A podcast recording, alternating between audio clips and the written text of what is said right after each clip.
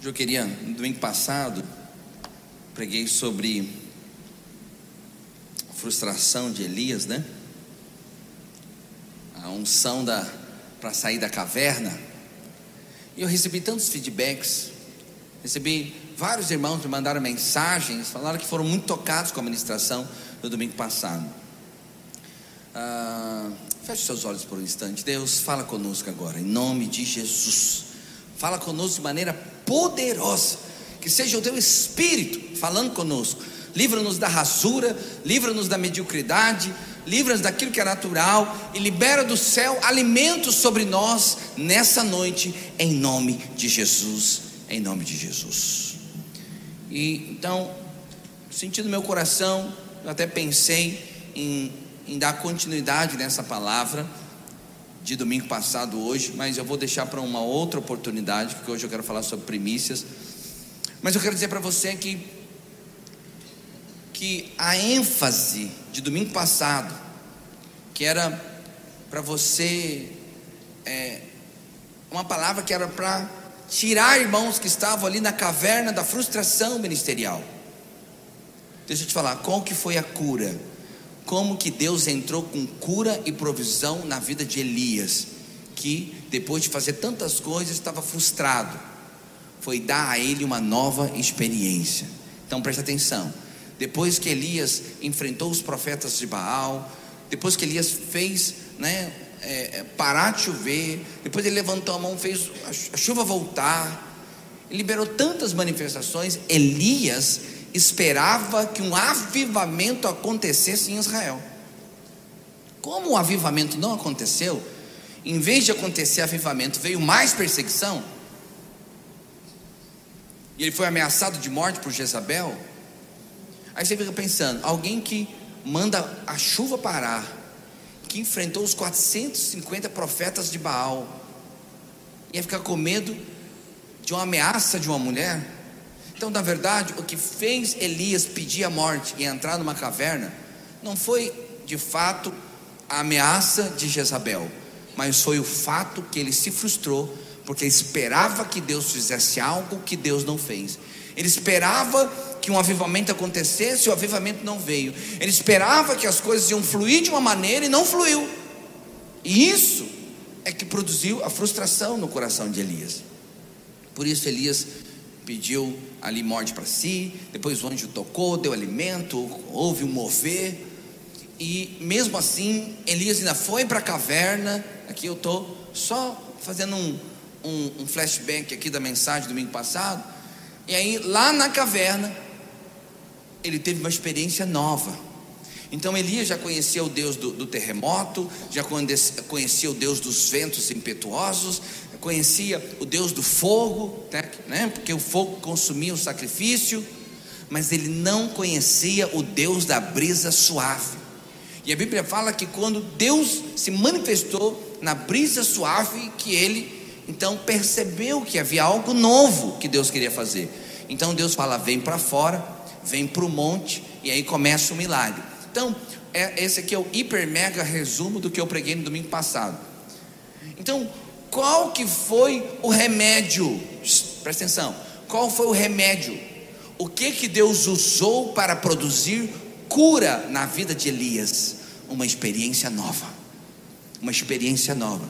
Então, eu quero dizer para você, o ano de 2023 vai ser uma experiência nova para você.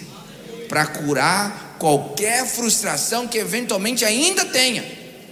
Porque o que mais sofre com a frustração é o frustrado. A pessoa que mais perde e que mais sofre quando entra na caverna é o encavernado, não são os outros.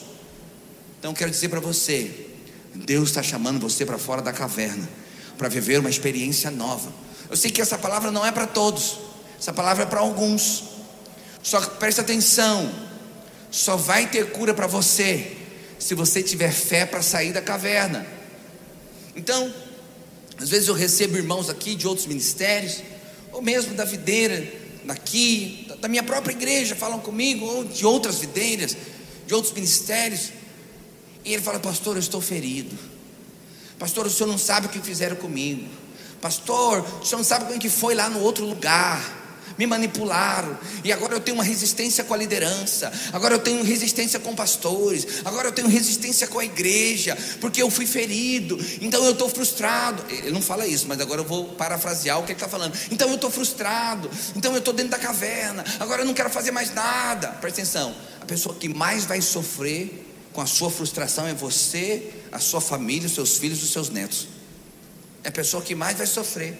O avivamento continua, a vida da igreja continua, mas o encavernado, aquele que vai para dentro da caverna e fica com esse discurso que está frustrado, é o que mais sofre. Então preste atenção. Eu não estou falando isso para te acusar, não estou falando isso para te constranger, eu estou falando isso, só tem um jeito de você ser curado, é se você tiver a disposição de viver uma experiência nova. É muito difícil você é, é, é, se relacionar com alguém que está o tempo todo desconfiado está o tempo todo a risco. Então é alguém que ele. Então presta não vem desse jeito, não. Vem com o seu coração aberto. Pastor, mas e se eu for enganado novamente? Irmão, deixa eu falar uma coisa para você, bem simples da vida. É melhor ser enganado novamente do que passar a vida inteira numa caverna com medo de ser enganado, de, com medo de ser frustrado, com medo de ser ferido. Então preste atenção eu quero te convidar. O ano de 2023 será o ano para curar suas feridas. Mas para que essa cura possa se manifestar na sua vida, você precisa ter a disposição de sair da caverna com o coração aberto para receber. E o ano de 2023 vai ser um ano de grandes bênçãos para nós. Se envolve naquilo que Deus está fazendo, que Deus mesmo vai se envolver na sua vida e na sua casa, na sua família. Bom, mas hoje eu quero ministrar sobre. Então, aqui apenas pagando a minha promessa, que eu falei para vários irmãos que eu iria falar novamente sobre, esse, sobre essa palavra, mas eu queria falar sobre o princípio das primícias que nós vamos fazer no dia 31 de janeiro, na verdade, dia 1 de janeiro, né? Do 31 de dezembro para 1 de janeiro. Então preste atenção. O tema dessa ministração é o princípio das primícias. Então, a Bíblia fala muito a respeito de dinheiro, você sabia? Que o assunto que é mais sensível na vida da igreja, que, que há pessoas que são arisca contra dinheiro, não pode falar de dinheiro, se falar que dinheiro estão querendo botar a mão no meu bolso. Esse assunto que é o mais sensível na vida da igreja, e eu reconheço, ele é sensível. A gente tem que ter cautela e cuidado para falar do assunto. Ok, ok. Mas é um dos assuntos mais falados na palavra de Deus. Você sabia que há mais de dois mil versículos a respeito de dinheiro, que falam do assunto de dinheiro, riquezas, prosperidade? Você sabia que a Bíblia fala mais de dinheiro do que de salvação e libertação? Talvez você não soubesse disso. E por que, que a Bíblia fala tanto de dinheiro se dinheiro não é algo espiritual? Porque a maneira com que nós lidamos com o dinheiro fala muito a nosso respeito, fala muito das nossas prioridades, fala muito daquilo que somos apaixonados. Então, dinheiro de fato não é espiritual, mas a maneira com que eu lido com o dinheiro, isso sim é espiritual. Então, presta atenção. Mateus capítulo 6, 21, Jesus disse assim: Porque onde está o teu tesouro, aí estará também o teu coração. Deus está preocupado com o seu coração. Você sabe, as pessoas antes de conhecer a Jesus profundamente, 99,9 elas estão com o coração no dinheiro. Então, muitas vezes Deus está falando de dinheiro para acessar o seu coração, porque o seu coração está lá. Então, a Bíblia fala que só há uma coisa que pode rivalizar com Deus: dinheiro. A Bíblia diz assim, em Mateus 6, 24, no mesmo capítulo, três versículos à frente. Jesus diz assim: Ninguém pode servir a dois senhores, porque ou há de aborrecer de um e amar o outro, ou se devotará a um e desprezará o outro. Não podeis servir a Deus e às riquezas. Essa palavra que em português foi traduzido como riquezas, ela vem de uma outra palavra, uma palavra aramaica, mamona, que aponta para o Deus das riquezas, que é Mamon. Então, é, o princípio é, das primícias que eu quero compartilhar com os irmãos aqui é justamente definir quem está no topo do ranking do seu coração, se é Deus ou se é mamão. Como estão entendendo até aqui? Se é Deus ou se é mamão. Então, essa palavra, você não pode servir a dois senhores, a Deus e as riquezas. Esse riqueza aqui é mamão, no, no original é mamão. Então você não pode servir a Deus e a mamão. Por isso, o princípio das primícias é que define quem está de fato no topo do seu coração, no ranking, na posição mais importante. Então, este é, esse é um princípio teológico que é manifesto em toda a Bíblia, tanto no Velho Testamento quanto no Novo Testamento, que nós chamamos de princípio do primeiro. É o princípio do primeiro. Mas também falado de uma outra maneira, que é o princípio das primícias, que é sinônimo, é a mesma coisa.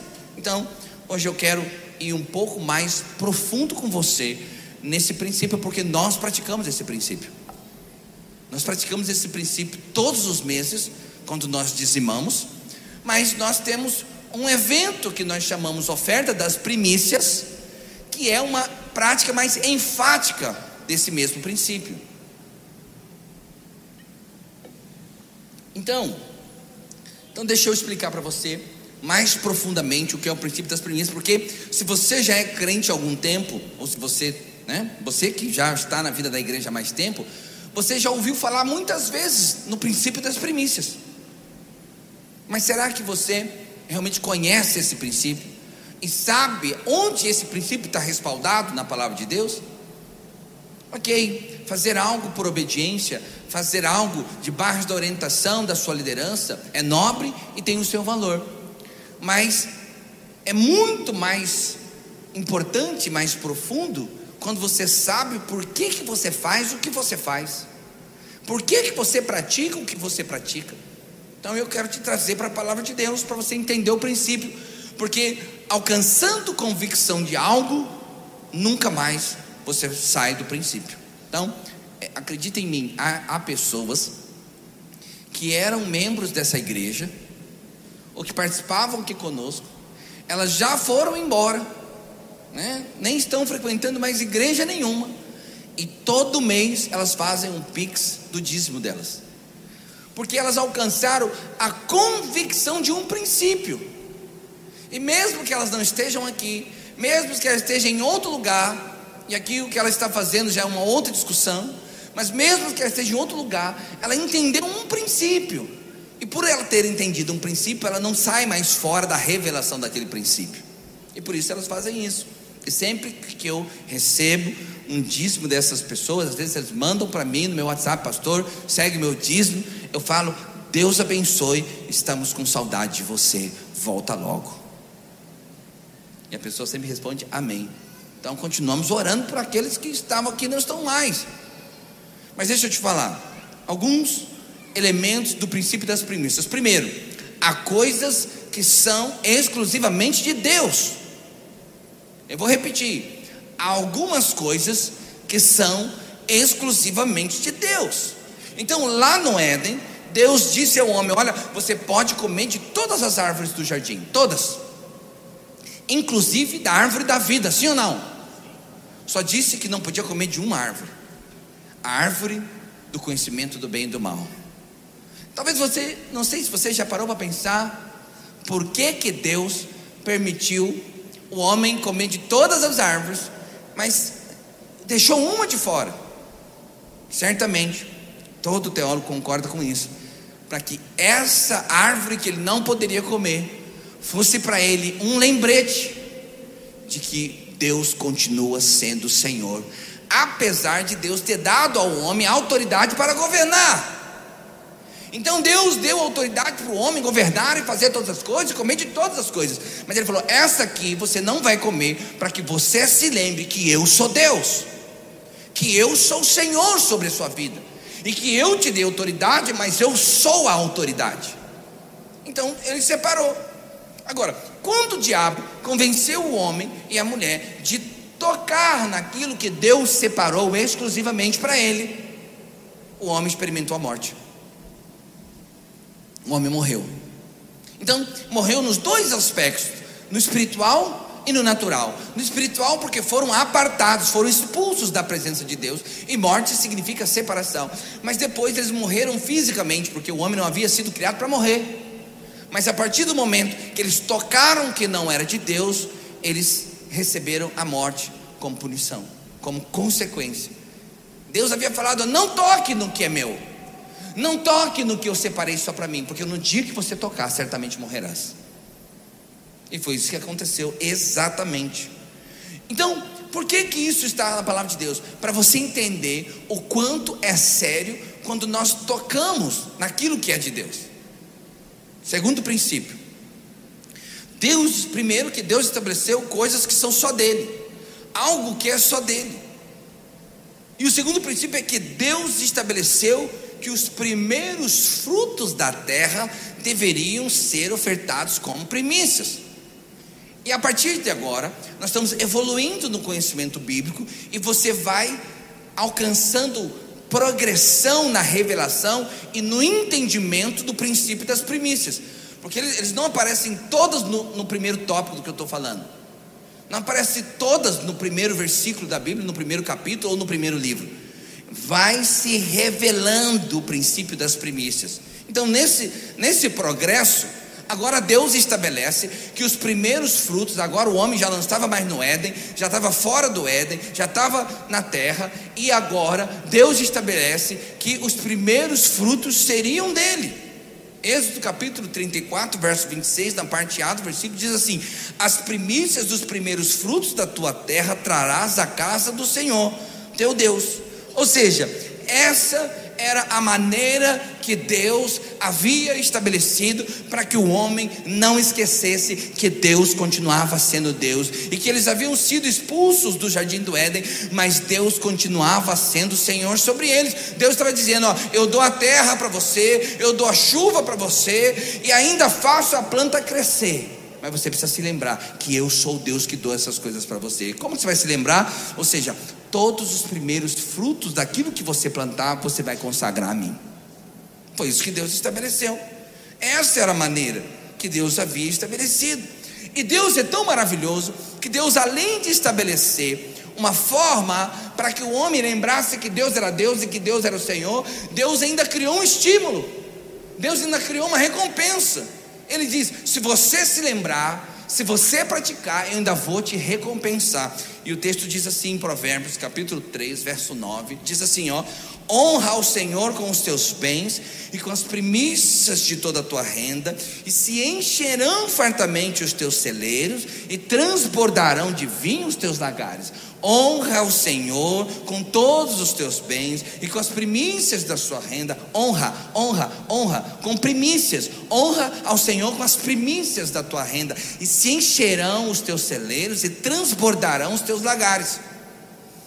Quando você analisa o que, que significa encher celeiro e transbordar lagar, num primeiro aspecto, isso é provisão alimentícia, é bênção, comida. Num segundo aspecto, isso amplificadamente significa provisão. Deus vai te dar provisão.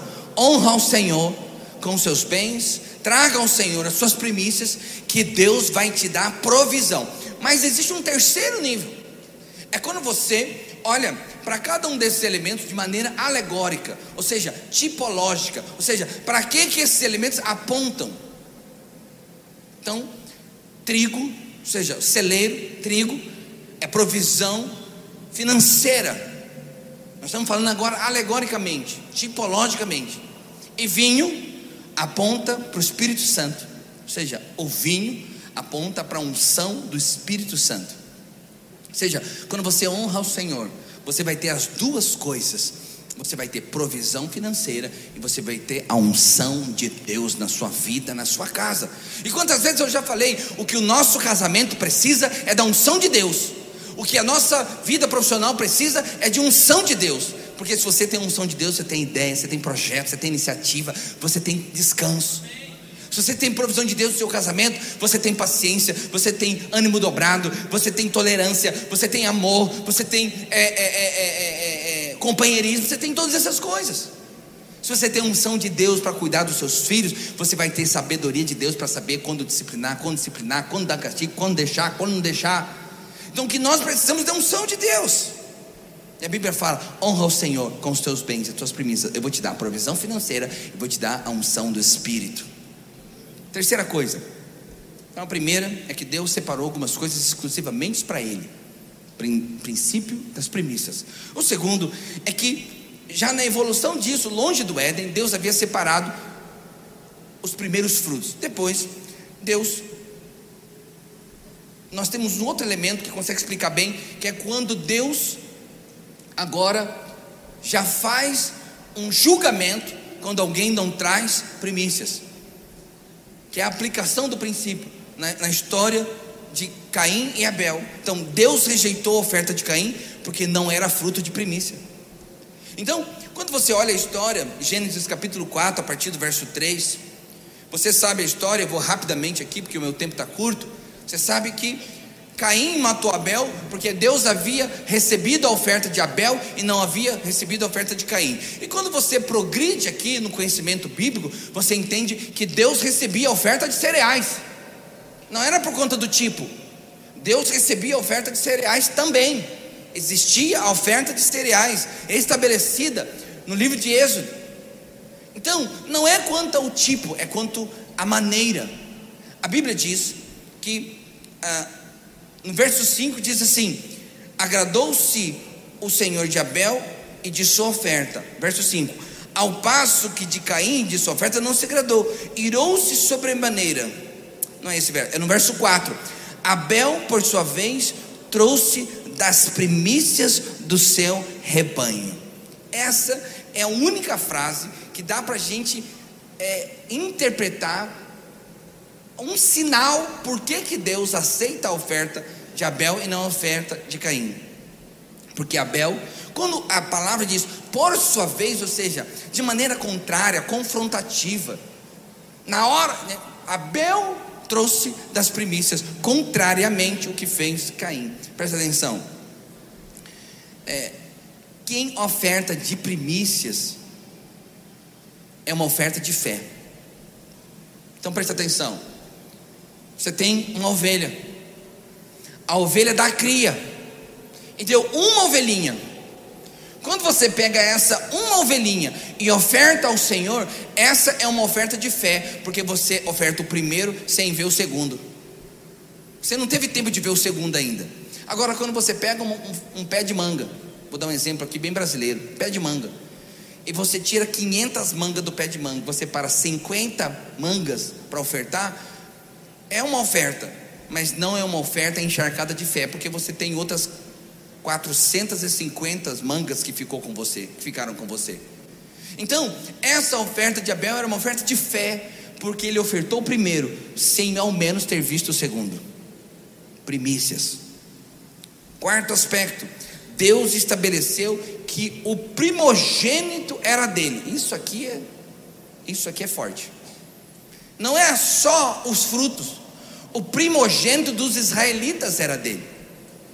Então, todo primogênito era dele, do gado, da ovelha, do jumento, né? E também do israelita. Só que os animais que eram puros, eles iam ser sacrificados. Então, a ovelhinha, o primeiro era do Senhor. Ali era o fruto. Agora, os, os rebanhos. Mas também dos animais que não eram puros. Mas os animais que eram puros não podiam ser sacrificados. Então, um cordeiro seria usado para redimi-lo. E quando o texto fala dos filhos do israelita, o filho do israelita faz parte dos impuros. Por isso que o cordeiro precisava resgatá-lo. Nós sabemos que tipologicamente isso aqui é o cordeiro Jesus veio resgatar nós que somos impuros. Mas o primeiro, até do filho do israelita, era do Senhor. Então, é claro, Deus não recebia oferta, não queria que nenhum dos filhos fosse sacrificado como oferta. Por isso estabeleceu que para cada primogênito um cordeiro puro seria sacrificado no lugar do filho israelita. E quando Deus castiga o Egito, é o quinto ponto, é exatamente porque o Egito toca no primogênito. Porque Israel era o primogênito de Deus. Olha o que, que o livro de Êxodo, capítulo 4, verso 22 faz. Fala: Dirás a Faraó: Assim diz o Senhor Israel, assim diz o Senhor: Israel é meu filho, meu primogênito. Digo-te, pois, deixa ir meu filho para que me sirva. Mas se recusares deixá-lo ir, eis que eu matarei teu filho, teu primogênito. Ou seja, Israel era o primogênito de Deus, porque o o faraó tocou no primeiro, no primogênito que era de Deus, Deus oferiu com as pragas. Quantos entenderam? É o que está aqui. Por quê? Porque o primeiro é de Deus. Porque Deus estabeleceu que o primeiro é dele, para que nós saibamos que Ele é Deus e Ele é o Senhor sobre todas as coisas. Sexto, até as primeiras cidades. Então, os primeiros frutos, as primeiras crias, inclusive dos israelitas, e também as primeiras cidades da terra que Deus havia dado. Deus falou: Olha, você vai tomar posse da terra que eu te prometi, a terra de Canaã. Mas na primeira cidade, lembra que o primeiro é meu. Lembra, para você não esquecer, que essa terra foi eu que te dei. Então, na, no primeiro, na primeira cidade, as outras você vai usar os despojos mas na primeira cidade todos os despojos serão consagrados ao Senhor. Josué capítulo 6, verso 17, diz assim: Porém a cidade será condenada, ela e tudo que nela houver, somente viverá Raabe, a prostituta, e todos os que estiverem com ela em casa, por quanto escondeu os mensageiros que enviamos. Tão somente guardai-vos das coisas condenadas, para que tendo-as vós condenado, as tomeis, e assim torneis maldito o arraial de Israel e os confundais. Porém, toda prata e ouro e utensílios de bronze e de ferro são consagrados ao Senhor, irão para o seu tesouro. Então preste atenção: Deus estabeleceu até os despojos da primeira cidade pertenciam ao Senhor. E você sabe o que aconteceu? Teve um cidadão lá, né, que não observou essa orientação e ele então guardou. O nome desse guerreiro era Acã. Acã foi lá e falou: Meu Deus, é tanta riqueza, eu vou guardar um pouco para mim. Tocou no que era de Deus. Deus havia falado: O primeiro é meu. Acã tocou no que era de Deus. É claro, estou falando aqui na revelação do Velho Testamento. Tocou no que era de Deus. E porque tocou no que era de Deus, Acã mesmo perdeu sua própria vida, porque tocou no que era de Deus. Por último, Paulo agora já no Novo Testamento. Você vê que Paulo manifesta, fica bem claro que Paulo conhecia o princípio do primeiro. Paulo conhecia o princípio das primícias. Então Paulo escreve aos Coríntios na primeira carta e diz assim: quanto à coleta, essa coleta aqui era o recolhimento das ofertas, das contribuições que sustentavam a igreja primitiva e a pregação do evangelho e as viagens missionárias. Então Paulo fala assim: quantas coletas para os santos, fazei vós também como ordenei as igrejas da Galácia. Ou seja, eu estou falando para vocês de Coríntio, que eu já falei para outra igreja, os Gálatas. Ele disse assim: no primeiro dia da semana, cada um de vós ponha de parte em casa, conforme a sua prosperidade, e vá juntando, para que não se façam coleta quando eu for. Então, as ofertas deviam ser separadas no primeiro dia da semana, por quê? Porque Paulo sabia do princípio das primícias. Então, se nós olharmos esse texto aqui, você encontra dois elementos. Primeiro tinha que ser primícia. O que é, que é primícia? Primeiro. E depois tinha que ser proporcional à prosperidade, conforme a sua prosperidade. A equipe pode subir conforme a sua prosperidade.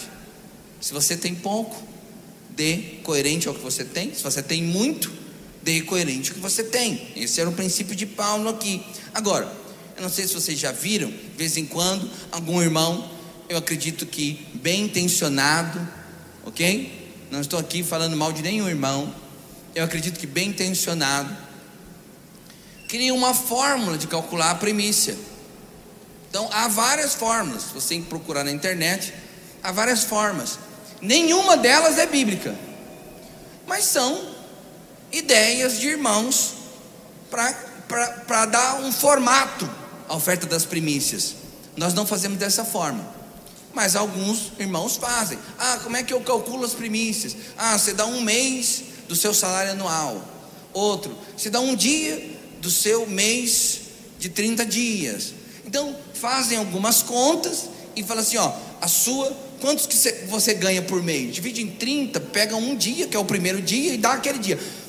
É, não são bíblicas essas formas, você não vai encontrar respaldo bíblico nisso, mas também não estou dizendo que que não deva ser feito de uma maneira para você criar uma forma. Como nós fazemos, e aqui eu encerro com isso. Nós respeitamos o princípio das primícias. Nós entendemos que Deus é o mesmo ontem, hoje e eternamente. E aquilo que não foi reformado pelo Novo Testamento continua valendo para nós. Então, as maldições já foram colocadas na cruz do Calvário. Mas as bênçãos que Jesus na cruz do Calvário conquistou, receberam o endereço da sua casa. É para minha casa e para sua casa. Então presta atenção. Então, como que nós praticamos o princípio das primícias? E aqui eu encerro com isso aqui. Primeiro, nós dizimamos todos os meses em caráter de primícias. Então, o meu dízimo não é a minha sobra, não é o que vem por último, não é essa ideia. Eu me organizo, pastor, eu confesso que eu não tenho conseguido me organizar dessa maneira. Então, irmão, o que eu tenho para falar para você é que todo mês você tem uma nova oportunidade de conseguir. Todo ano você tem uma nova oportunidade de conseguir. E a Bíblia diz o seguinte: que quando você traz os seus dívidos, as suas ofertas, que Ele mesmo é que abre a janela do céu sobre você. Então deixa eu falar uma coisa para você. E a Bíblia, esse mesmo texto fala assim: ó, fazei prova de mim, ou seja, experimenta, faça uma prova com Deus. Fala, Senhor, eu me desorganizei, mas eu quero te honrar. Eu quero dar o meu dízimo em primícias mas eu estou tão apertado, estou lidando com tantas coisas. Eu vou te honrar. Cumpre a sua palavra na minha vida. Porque o texto que mandou faz prova de mim. Não sou eu que estou falando para você fazer prova, é a Bíblia que está falando para você fazer prova. Então, quando você faz prova, não é que você está fazendo um depósito, uma roleta, uma roleta espiritual. Não é que você está fazendo uma troca com Deus. Deus, eu vou te dar isso, o Senhor vai me dar aquilo. Porque Deus está lendo o seu coração. Se você estiver fazendo uma troca, tá, Deus sabe o que está no seu coração. Mas decida honrar a Deus.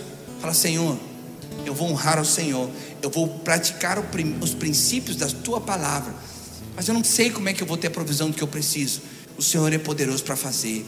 Honra a tua palavra na minha vida. Eu quero ter essa experiência para ensinar aos outros, para contar aos outros. Eu tenho certeza que se você fizer isso com o seu coração de verdade, Deus, não sou eu que vou te honrar, é Deus que vai te honrar, porque quem te prometeu foi Ele. Então, nós praticamos o princípio das primícias todos os meses quando nós dizimamos. E o segundo é que nós temos de fato uma oferta de primícias. Como que é a nossa oferta de primícias? Algumas igrejas fazem todos os meses, fazem várias vezes. Nós fazemos, tem, é, não, é, não é uma lei, não é uma regra, é um princípio do nosso coração. E nós fazemos de maneira muito semelhante ao que se fazia a nível de princípio no Velho Testamento. Como no Velho Testamento eles faziam uma colheita por ano, eles traziam uma vez por ano, e aquela oferta de primícias simbolizava toda a provisão que Deus daria naquele ano. Quantos estão entendendo? Então, a primícia é você pegar o começo, logo no começo, e você separa para Deus, como quem está crendo: Senhor, eu vou separar isso, porque eu sei que muito mais o Senhor fará neste ano. E aí, nós fazemos isso também, uma vez por ano, e nós fazemos isso no culto da virada, e no mês de janeiro, nós separamos um mês do nosso ano para praticar o princípio. Então, uma vez por ano, nós trazemos ao Senhor a nossa oferta de primícias. E nós fazemos isso no culto da virada. Algumas igrejas, inclusive videiras mesmo, dentro do envelope de primícias, eu queria que os servos trouxessem todos os envelopes de primícias aqui para mim. Alguns irmãos colocam dentro do envelope um, uma listinha de pedidos. Como estão prestando atenção no que eu estou falando? Colocam no envelope uma listinha de pedidos. Eu tirei a listinha do envelope. Por que, que eu tirei a listinha do envelope? Porque quando a listinha do envelope fica dentro do envelope, você começa a associar que você está dando um dinheiro para Deus para Ele atender a sua listinha. E isso não é oferta, isso é troca. Ele fala, Senhor, eu estou te dando 10, para o Senhor me dar 100. Isso é um princípio do interesseiro, princípio de alguém que está tentando barganhar com Deus. Então, eu tirei isso de lá. Não estou condenando quem está fazendo, não. Estou dizendo que aqui nós não vamos fazer assim. Então, a nossa listinha de alvos e de pedidos que nós temos para o ano seguinte, não vai ficar junto com a oferta de premissa para você não incorrer no erro de querer trocar com Deus. Senhor, ó, estou te trazendo uma oferta, cumpre a minha listinha. Então, no nosso envelope de primícia não tem, me dá um envelope aqui. Então, o que, que eu fiz esse ano?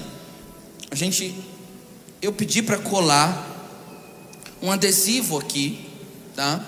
no nosso próprio envelope de oferta, apenas para destacar que é uma oferta especial que nós vamos fazer. E não é cada pessoa pega um, é cada família pega um, porque essa é uma oferta da sua família.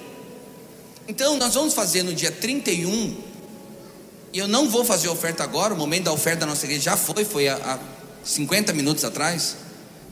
Então, não vou fazer oferta aqui agora, mas no dia 31, no culto da virada, nós vamos fazer algo que para nós é simbólico. Nós vamos cantando na hora que o ano virar, nós vamos estar cantando lá uma música. Deus vai nos dar no dia 31. Vamos estar cantando uma música e vamos trazer ao Senhor as nossas ofertas de primícia para dizer quem é o primeiro e mais importante da nossa vida.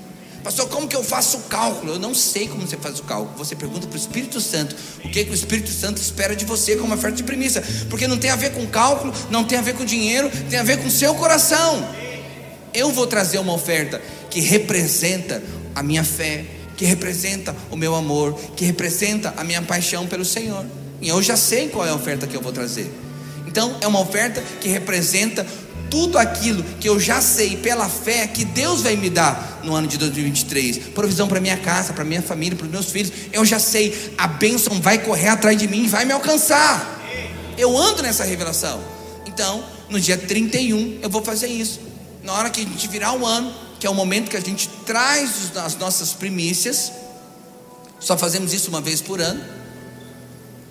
Eu vou trazer a oferta que Deus colocou no meu coração como quem está dizendo: Senhor, eu amo o Senhor, eu amo a tua casa, eu amo o teu reino e eu participo disso aqui. Tu és o primeiro e mais importante da minha vida. Nos primeiros minutos do ano, o meu primeiro investimento é no reino de Deus na terra. É isso que nós fazemos aqui na videira. Mas talvez você não vai estar aqui. Talvez você possa estar viajando em outra cidade, em algum outro lugar. Então, por conta disso, vários irmãos viajam de férias. Então, todo mês de janeiro é um mês que nós recebemos ofertas de primícia. Então, nós temos aqui três contribuições: o dízimo, que é, é 10% da sua renda, a oferta ordinária que você traz, e essa oferta é outra oferta, que nós só fazemos em janeiro, que é a oferta das primícias. Quantos entenderam o princípio que nós estamos falando? Entendeu? Ok. Então, eu vou distribuir para você, mas não é para você pegar e esquecer porque nós não temos muitos desses envelopes, tá bom? Então, um por família. Se você vai participar conosco, você que está nos visitando hoje pela primeira vez, não se constranja. Isso é uma prática aqui da nossa casa, ok? Então, você que vai participar da oferta das primícias, levanta sua mão, pega um dos envelopes, não perca, porque não tenho muitos desse envelope. Guarda e ora com a sua família, com a sua casa, com a sua esposa. Qual oferta nós traremos para abençoar o nosso ano? Antes, de, deixa, deixa eu explicar uma coisa. Antes, pode baixar que já já vai te devolver. É claro que financeiramente, olha aqui para mim, quero falar isso com clareza para você. É claro que financeiramente a igreja vai administrar essa oferta para fazer benfeitorias, para investir nas crianças, quem sabe fazer um paisagismo, começar a pensar no ar-condicionado. Isso é que nós fazemos naturalmente. Mas no mundo espiritual, a sua oferta que Deus está recebendo é a manifestação para você de quem é o primeiro e mais importante na sua vida. Quantos entenderam? Tá bom? Então nós vamos fazer isso. Se você vai participar, levante uma das suas mãos, os servos vão te entregar. Eu já peguei o meu aqui, já vou ficar com o meu aqui. E nós vamos orar encerrando essa reunião.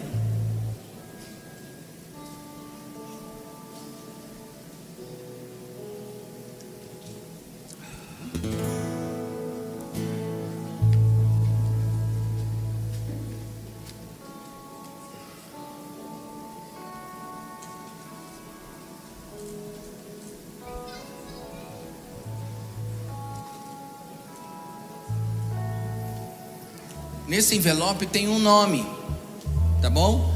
Nesse envelope tem um nome. Olha aqui para mim. É você que já pegou seu envelope. Esperar todo mundo pegar. Irmãos, eu estou com um calor tão grande aqui em cima. Você está com calor aí embaixo? Oh Jesus, tem misericórdia de nós. Ajuda a gente a pôr esse ar. Irmão, eu falei uma coisa lá no outro prédio que a gente tinha. Na verdade, eu falava aqui, né? Aqui era o nosso prédio, antes da gente ir para lá, depois nós voltamos. Você lembra que eu falava, vocês vão vir para o culto de casaquinho? Vocês lembram? Os irmãos lá, às vezes, pegava pneumonia no culto. Acredita no que eu estou falando? No ano que vem, você vai vir para o culto de casaquinho. Não sei se vai ser em dezembro, se vai ser em junho, se vai, sei que mês vai ser, mas Deus vai me dar essa graça. Nós vamos colocar ar condicionado aqui. Até o pessoal que passar lá na rua vai sentir a paulada do ar descendo para lá. Ok? Olha aqui para mim. Presta atenção. Então, nesse envelope tem o seu nome. Pastor, eu não quero colocar o meu nome no meu envelope. Ok, você não é obrigado a fazer nada, não coloque. Mas eu, como pastor da igreja, e nós, como pastores que gerem, eu gostaria de saber que você participa dessa obra. Por isso que tem lá o um nome, tá bom? Então, se você sentir a vontade de pôr o seu nome, quando nós contamos aqui, eu fico sabendo que os irmãos, que irmãos estão participando da obra, tá bom? Então, eu não vou pedir para você levantar, nem para você vir à frente, para não constranger quem pegou, quem não pegou. Apenas coloque a mão no seu coração, todos os irmãos. Eu quero orar com você para encerrar o culto dessa noite. Senhor, em nome de Jesus, eu quero abençoar esses irmãos. Nós vamos trazer daqui uns dias as nossas ofertas. Mas eu já te agradeço porque o Senhor colocou neste lugar irmãos tão preciosos, irmãos tão queridos, irmãos, muitos irmãos fiéis, muitos irmãos que estão sustentando essa obra, irmãos que estão sustentando a pregação do Evangelho, irmãos que estão sustentando o trabalho que nós fazemos com as crianças. Então, eu quero te agradecer porque o Senhor já nos deu, cada um deles. Mas eu sei que a cada ano nós temos a oportunidade de irmos para novos níveis, para novos patamares de experiência, de autoridade, de unção, de vida cristã. Por isso, Senhor, eu quero te pedir, coloca cada um desses irmãos no ano de 2023 num novo patamar, nesse, nesse aspecto da sua própria vida financeira, para que eles possam entender para que eles possam ter profundidade, mas para que eles possam também usufruir da grande colheita que o Senhor vai dar sobre a minha vida como pastor, mas também sobre a vida desses irmãos. Senhor, abençoa, abençoa, dê a eles discernimento. Senhor, remove do nosso coração qualquer inclinação de troca, qualquer inclinação de barganha, qualquer motivação interesseira, egoísta, remove mas coloca no nosso coração paixão e amor pelo teu reino, pelo teu evangelho, no coração da igreja, no nosso coração, para que nós possamos, com essas primícias, gritar com as nossas atitudes e dizer quem é o primeiro e mais importante na nossa vida, na nossa casa e na nossa família. Em nome de Jesus. Espírito Santo de Deus, fala ao coração de cada irmão. Fala ao coração de cada irmão. O que, é que o Senhor espera de cada um deles? Para que juntos nós possamos manifestar como igreja, não há outro melhor nem maior do que o nosso Deus. Possamos manifestar como igreja que o primeiro e mais importante é o Senhor, em nome de Jesus. Senhor, abençoa também aqueles irmãos que não estarão conosco aqui. Não estarão conosco aqui na, na nossa, nosso culto da virada. Abençoa cada um deles. E onde eles estiverem, eles também são abençoados. Onde eles estiverem, eles possam separar no coração deles sua oferta. E quando eles voltarem, eles participam conosco como igreja. Em nome de Jesus eu quero abençoar como pastor, como autoridade aqui neste lugar. Eu quero abençoar cada um deles, dizendo que vão prosperar, vão avançar, estratégias de Deus, negócios do Senhor, conexões espirituais vão acontecer para que eles sejam canais desobstruídos da bênção de Deus onde quer que eles estejam, em nome de Jesus, em nome de Jesus. Amém, amém e amém. Você sabe,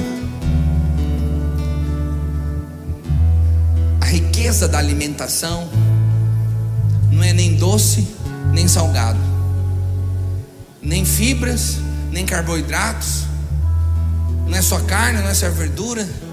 Você tem que comer muitas dessas coisas de maneira diversa para que você tenha saúde. A vida da igreja é assim.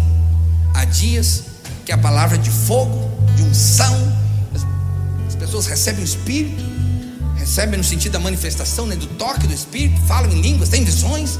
Outro dia que a gente fala sobre corações feridos, precisa ser restaurado.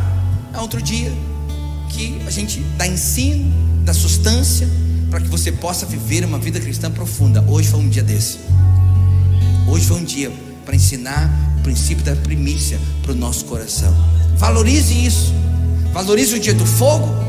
Valorize o dia da palavra emotiva Valorize o dia da palavra um pouco mais teológica, mais profunda, mais consistente, porque é isso que vai trazer profundidade para a sua vida cristã. Coloca a sua mão assim que eu quero te abençoar. Senhor, abençoa cada um deles. Cada um deles. Que eles possam voltar para casa abençoados. Em nome de Jesus. Em nome de Jesus. Amém. Amém, irmãos.